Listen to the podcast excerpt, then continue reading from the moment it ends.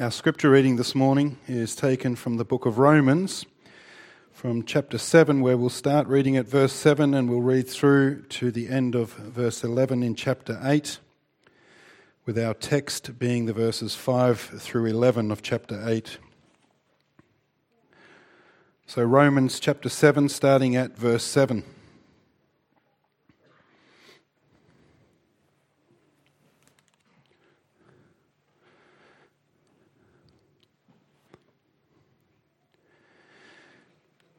What then shall we say?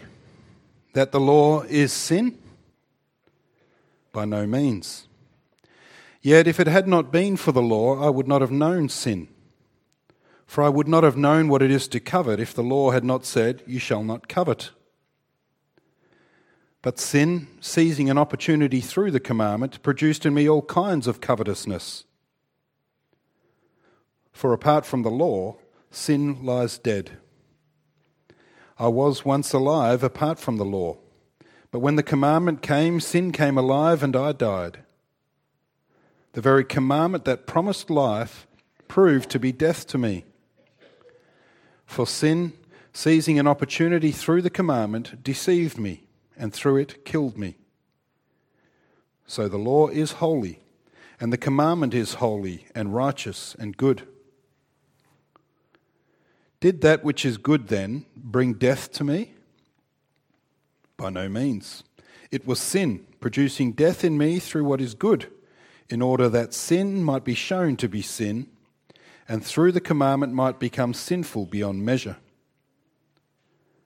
For we know that the law is spiritual, but I am of the flesh, sold under sin. For I do not understand my own actions. For I do not do what I want but I do the very thing I hate. Now, if I do what I do not want, I agree with the law that it is good. So now it is no longer I who do it, but sin that dwells within me. For I know that nothing good dwells in me, that is, in my flesh. For I have the desire to do what is right, but not the ability to carry it out. For I do not do the good I want, but the evil I do not want is what I keep on doing. Now, if I do what I do not want, it is no longer I who do it, but sin that dwells within me. So I find it to be a law that when I want to do right, evil lies close at hand. For I delight in the law of God in my inner being, but I see in my members another law waging war against the law of my mind and making me captive to the law of sin that dwells in my members. Wretched man that I am! Who will deliver me from this body of death? Thanks be to God through Jesus Christ our Lord. So then, I myself serve the law of God with my mind, but with my flesh I serve the law of sin. There is therefore now no condemnation for those who are in Christ Jesus. For the law of the Spirit of life has set you free in Christ Jesus from the law of sin and death. For God has done what the law, weakened by the flesh, could not do. By sending his own Son in the likeness of sinful flesh and for sin, he condemned sin in the flesh, in order that the righteous requirement of the law might be fulfilled in us, who walk not according to the flesh, but according to the Spirit. And here begins our text. For those who live according to the flesh set their minds on the things of the flesh but those who live according to the Spirit set their minds on the things of the Spirit. For to set the mind on the flesh is death, but to set the mind on the Spirit is life and peace. For the mind that is set on the flesh is hostile to God, for it does not submit to God's law. Indeed, it cannot. Those who are in the flesh cannot please God. You, however, are not in the flesh, but in the Spirit if in fact the Spirit of God dwells in you. Anyone who does not have the Spirit of Christ does not belong to him. But if Christ is in you, although the body is dead because of sin, the Spirit is life because of righteousness. If the Spirit of him who raised Jesus from the dead dwells in you, He who raised Christ Jesus from the dead will also give life to your mortal bodies through his Spirit who dwells in you. So far.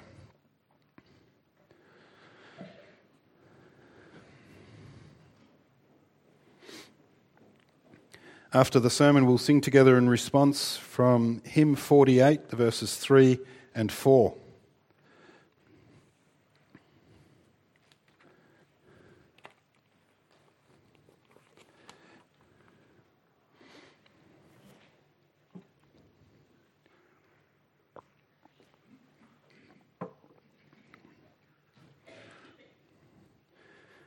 Beloved congregation of our Lord Jesus Christ, as we begin to look at our text this morning, it's good for us to remember the place that it has in Paul's letter to the Romans, as well as the basic point that Paul is trying to make here. Leading up to our text, he's been speaking about the discouragement and frustration that we feel when we look at ourselves and at the kinds of things that we do. We're supposed to consider ourselves dead to sin and alive to God in Christ Jesus. And we want to do what God wants us to do, but instead we do the things that we hate. Now, what does Paul say to us about that? Does he say, How can you do things like that? Does he say, Look, this can't go on. You're going to have to do a lot better, or else you just won't make it? Does he say, Here are five simple steps to victory over your sin? Or, Here are seven things that you must do and ten things that you must never do? Does he say, You're just not working hard enough? You're going to have to try harder? We know that Paul could speak pretty harshly sometimes. For example, think of the way that he talks to the Galatians, especially in Galatians chapter 1. And sometimes he does give a list of commands. He does that in Ephesians 4 and 5. And sometimes he tells us that we have to strive, that we have to fight and work hard to live a godly life. Just read the second half of Philippians 3. But there are no commands or rebukes here in Romans 8. There's no criticism, no harsh words. Here, Paul speaks words of comfort and of hope, and especially the comfort and the hope of the gospel of resurrection, of new life by the power of the Holy Spirit. This is fundamentally what God says to us in our text this morning. He holds out the promises of the Holy Spirit and he says, Trust these promises and live out of them. I'm going to preach God's word to you this morning under the following theme and points Paul urges us to trust in the promises of the Holy Spirit because, firstly, the Spirit promises to give us His priorities. Secondly, the Spirit promises to give us His purpose. And finally, the Spirit promises to give us His power. So, firstly, then, Paul urges us to trust in the promises of the Holy Spirit because the Spirit promises to give us His priorities. The first four verses of chapter 8, leading up to our text this morning, close with the promise that is the greatest promise of the gospel. That's right. The greatest promise of the gospel isn't that we're not going to go to hell, or even that our sins are forgiven. They are wonderful promises for sure. They're gifts that are more glorious than we can even understand. But the most wonderful promise of the gospel is right there in verse 4 the righteous requirement of the law will be fulfilled in us. In our reading, Paul had cried out with frustration frustration with himself and with his weakness and with the sin that lived in him. Wretched man that I am, who will deliver me from this body of death? And we understand Paul's struggle here. It's not only the guilt of his sin, he's not asking whether God can forgive him. Paul is talking about his ongoing struggle with sin. He's talking about his shame and his sadness, his deep disappointment that he doesn't love God or his neighbor in the way that he wants to. For he wants to be perfectly obedient. Wanting to be perfect isn't neurotic or misguided. No, Paul sees it as a sign of spiritual maturity.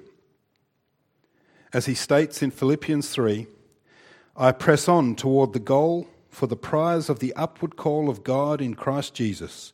Let those of us who are mature think this way.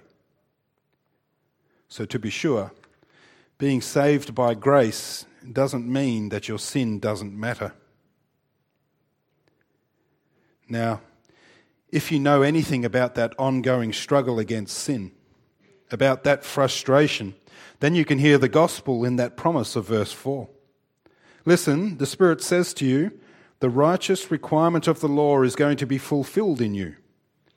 You're going to be perfect.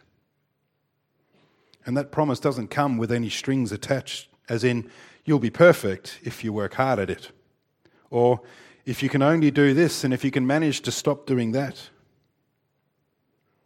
No, the righteous requirement of the law is going to be fulfilled in you who walk not according to the flesh, but according to the Spirit. That's how it's going to happen, through walking in accordance with the Spirit. Says verse 5 Those who live according to the flesh set their minds on the things of the flesh, but those who live according to the Spirit set their minds on the things of the Spirit.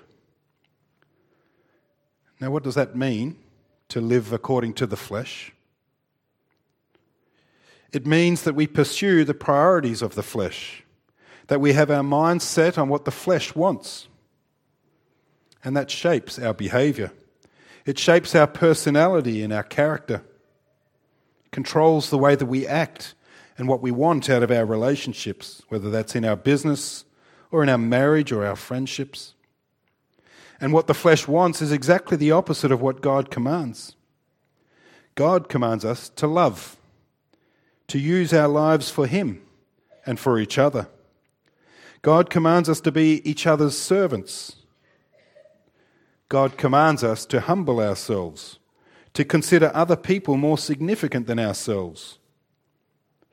God commands us to worship Him, to live for His glory, to live a holy life to find our joy and our pleasure and our security in Him. Living according to the flesh, though, means I'm oriented and focused on and concerned about myself, about getting what I want. It means that I believe in what I can see, that I look for my joy and my pleasure and my security in the things that I see. It means that I'm caught up in pride and that I want to have power and control over the people that are around me. I want to use them for my benefit. It means that I even believe in God and worship Him for what I think I can get out of it. And in Galatians 5, Paul says that it's easy to tell when people live according to the flesh. For the works of the flesh are evident sexual immorality, impurity, sensuality idolatry, sorcery, enmity, strife, jealousy, fits of anger, rivalries, dissensions, divisions, envy, drunkenness, orgies, and things like these. When people live according to the flesh, that's what you can expect to see. That's the way things work, spiritually speaking. They're going to act that way and live that way because they have their mind set on the things of the flesh. And by the same token, because of the way that things work spiritually, you can also recognize the people who live according to the Spirit. You'll be able to see that they have their minds set on the things of the Spirit. And what are the things of the Spirit? What does the Spirit want? What does the Spirit have his heart set on? You can see that in what the Spirit does. The Spirit loves the Father and the Son, and so he serves them. He is their equal. He's God just as much as they are. But in his love for the Father and the Son, the Spirit subordinates himself to them. Maybe it would be better to say he commits himself to their agenda, to their glory. At the creation, The Spirit brought life to what the Father decreed and what the Son called into existence. And the Spirit serves the Father's purpose and the Son's desire in our salvation also, just like He did in the creation. What the Father decreed for us, what the Father decided about us and promised to us, and what the Son has set out to do for us, that the Spirit brings about in us. That's the Holy Spirit. He serves.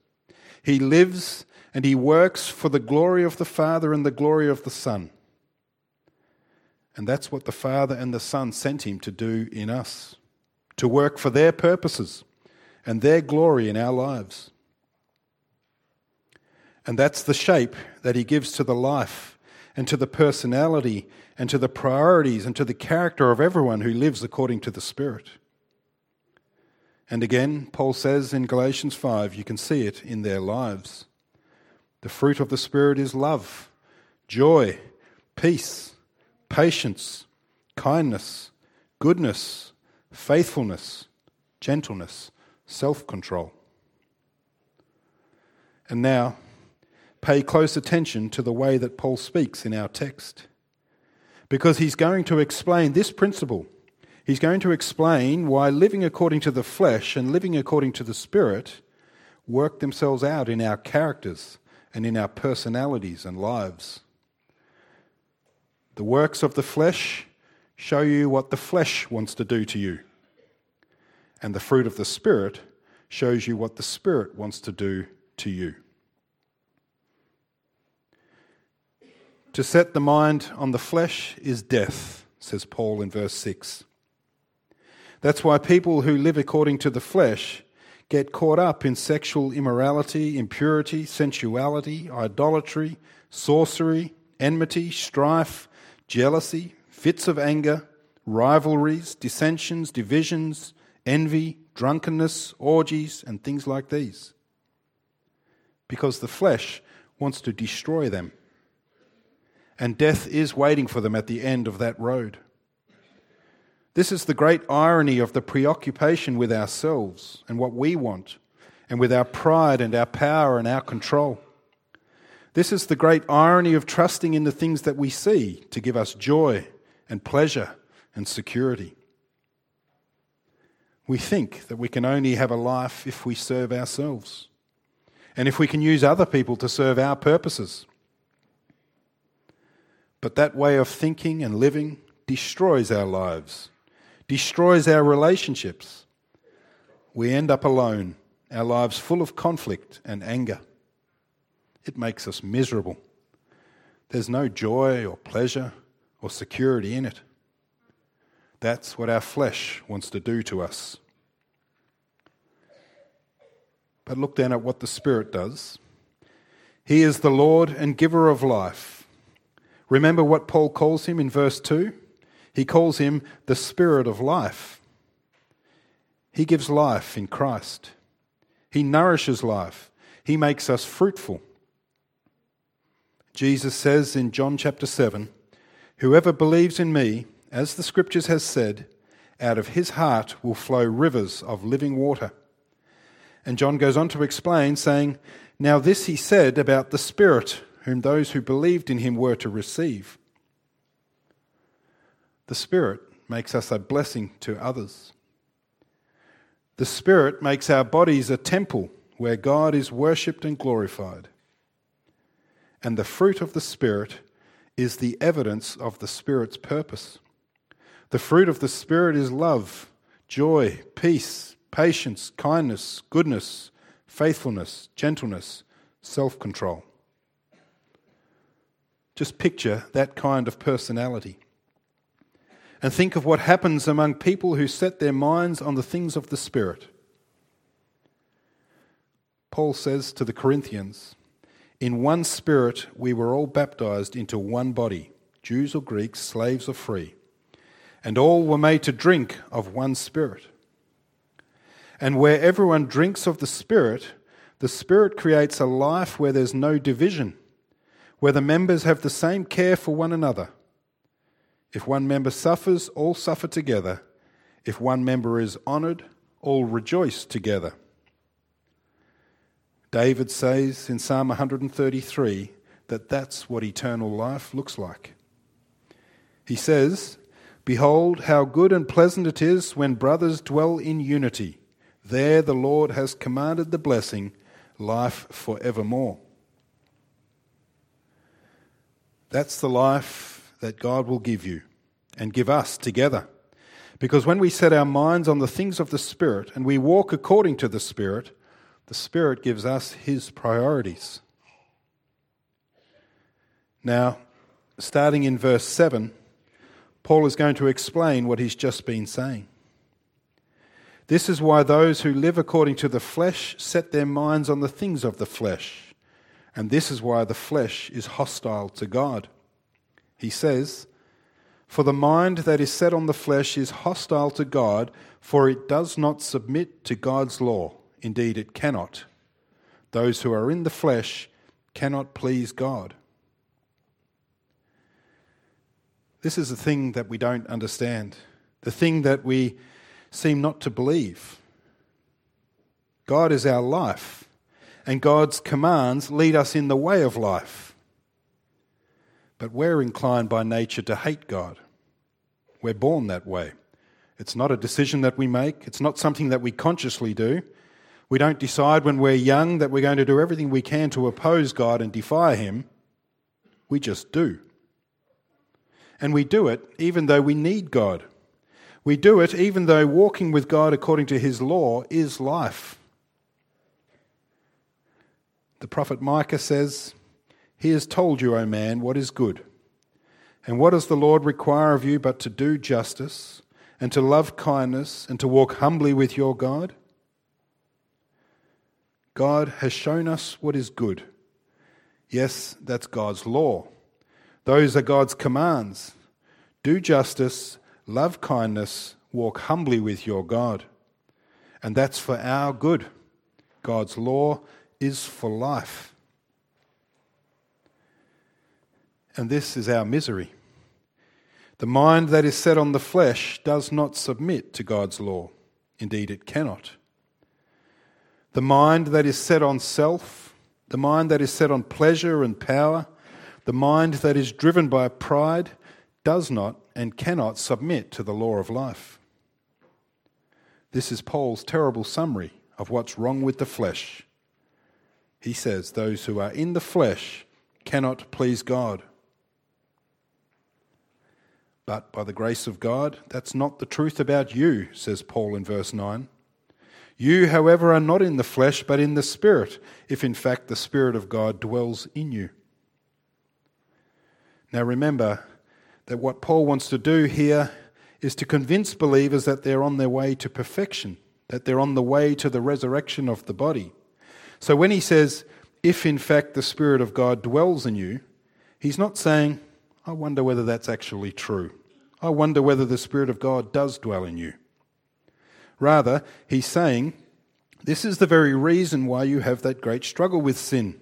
This is the very reason why you feel wretched, because the Spirit of God dwells in you. So, Paul's not challenging us here, he's comforting us. And so, the meaning of if here is more like this You, however, are not in the flesh, but in the Spirit, because the Spirit of God dwells in you. That's how it is for every believer in Jesus Christ. After all, says Paul in the second half of verse 9, anyone who does not have the Spirit of Christ does not belong to him. But you do belong to Jesus Christ. By faith, you are in Christ Jesus, and Christ Jesus, by his Spirit, is in you. We said that our misery as human beings is that the mind that is set on the flesh does not submit to God's law. Indeed, it cannot. But this now is exactly the opposite. This is the very essence of our salvation in Jesus Christ. That Jesus Christ comes and lives in those who believe in him. And this is what the Holy Spirit does. This is his ministry. This is what Jesus sent him to do. When he told his disciples about the coming of the Holy Spirit, then Jesus said in John 14, I will ask the Father, and he will give you another helper to be with you forever, even the Spirit of truth, whom the world cannot receive because it neither sees him nor know, knows him. You know him, for he dwells with you and will be in you. In that day you will know that I am in my Father, and you in me, and I in you. And so you need to look at your struggle with sin, at the sin that dwells in you from this perspective. This is how you need to think about that sin which still remains in you against your will, that sin which you hate, that you wish you were done with once and for all. In a way, and I know this sounds very strange, but in a way, Paul is saying, don't worry about that sin. Of course, we have to hate that sin, and we have to repent of it and confess it to God. And we have to ask God to forgive us for the sake of the blood of Jesus Christ. But Paul isn't talking to hypocrites here, people who tolerate sin in their lives. He's comforting believers who are grieving, who are mourning, who are discouraged because of the sin that they still find in themselves. And he's saying to them, Don't worry that this might somehow mean that you're not really in Christ or that you're going to be condemned. Don't be afraid, because if or since Christ is in you, Although the body is dead because of sin, the spirit is life because of righteousness. In other words, Paul says that indwelling sin shows that there is a principle of death at work in the members of your body. And sin makes your body mortal. Sin exercises a tremendous destructive power. The wages of sin is death. But here is the gospel the Spirit is life because of righteousness. Your body is dead. Your body is mortal. Your body has to die because of sin. But because Christ has come to live in you by his Spirit, there is a principle, there is the beginning of immortality in you. As a member of Christ, you share in the power of an indestructible life. By faith, you have already in principle been raised from the dead. Since Christ is in you, the Spirit is life because of righteousness. Because, as Paul says back in Romans 5, verse 18, as one trespass led to condemnation for all men, so one act of righteousness leads to justification and life for all men. Because of Christ's righteousness, God gives the Spirit of life to everyone who believes in Jesus Christ. And this is the truth about you. This is the great new reality for those who are in Christ Jesus. This is the new fundamental fact of your life. This is who and what you are in Christ. You are in the Spirit, and the Spirit is in you, and the Spirit in you is life. And now let me tell you what the future holds for you. This is the great hope and certainty that you have in Christ. If the Spirit of Him who raised Jesus from the dead dwells in you, then He who raised Jesus from the dead will also give life to your mortal bodies through His Spirit who dwells in you. Listen again to verse 11. The Spirit of Him who raised Jesus from the dead dwells in you. Paul is suggesting that when Jesus rose from the dead, it was the Spirit, you might say, who went into the tomb and brought his dead body back to life. This is what Paul in Ephesians 1 calls the immeasurable greatness of his power toward us who believe, according to the working of his great might that he worked in Christ when he raised him from the dead. The Spirit is God. He dwells in you he lives in you and he will never forsake you. Jesus says, I sent him to be with you forever, and he is almighty. He is invincible and irresistible and unstoppable, and he is the Spirit of life. Jesus said in John chapter 5, As the Father raises the dead and gives them life, so also the Son gives life to whom he will. Truly, truly I say to you, whoever hears my word and believes him who sent me has eternal life. He does not come into judgment, but has passed from death to life. Truly, truly, I say to you, an hour is coming and is now here where the dead will hear the voice of the Son of God, and those who hear will live. That's what happens to you when you believe in Jesus Christ. And you have to believe what Jesus tells you about yourself. By faith, you are in him, and he is in you. He has established the principle, the power of eternal life in you. He has planted the law of the Spirit of life in you and set you free from the law and the pattern of sin and death. Sin still has its power. Sin still dwells in your members, but sin does not lead you to condemnation. Because your resurrection has already begun by the power of the Spirit who dwells in us. And we ourselves, who have the first fruits of the Spirit, groan inwardly as we wait eagerly for adoption as sons, the redemption of our bodies. For in this hope we are saved. Amen.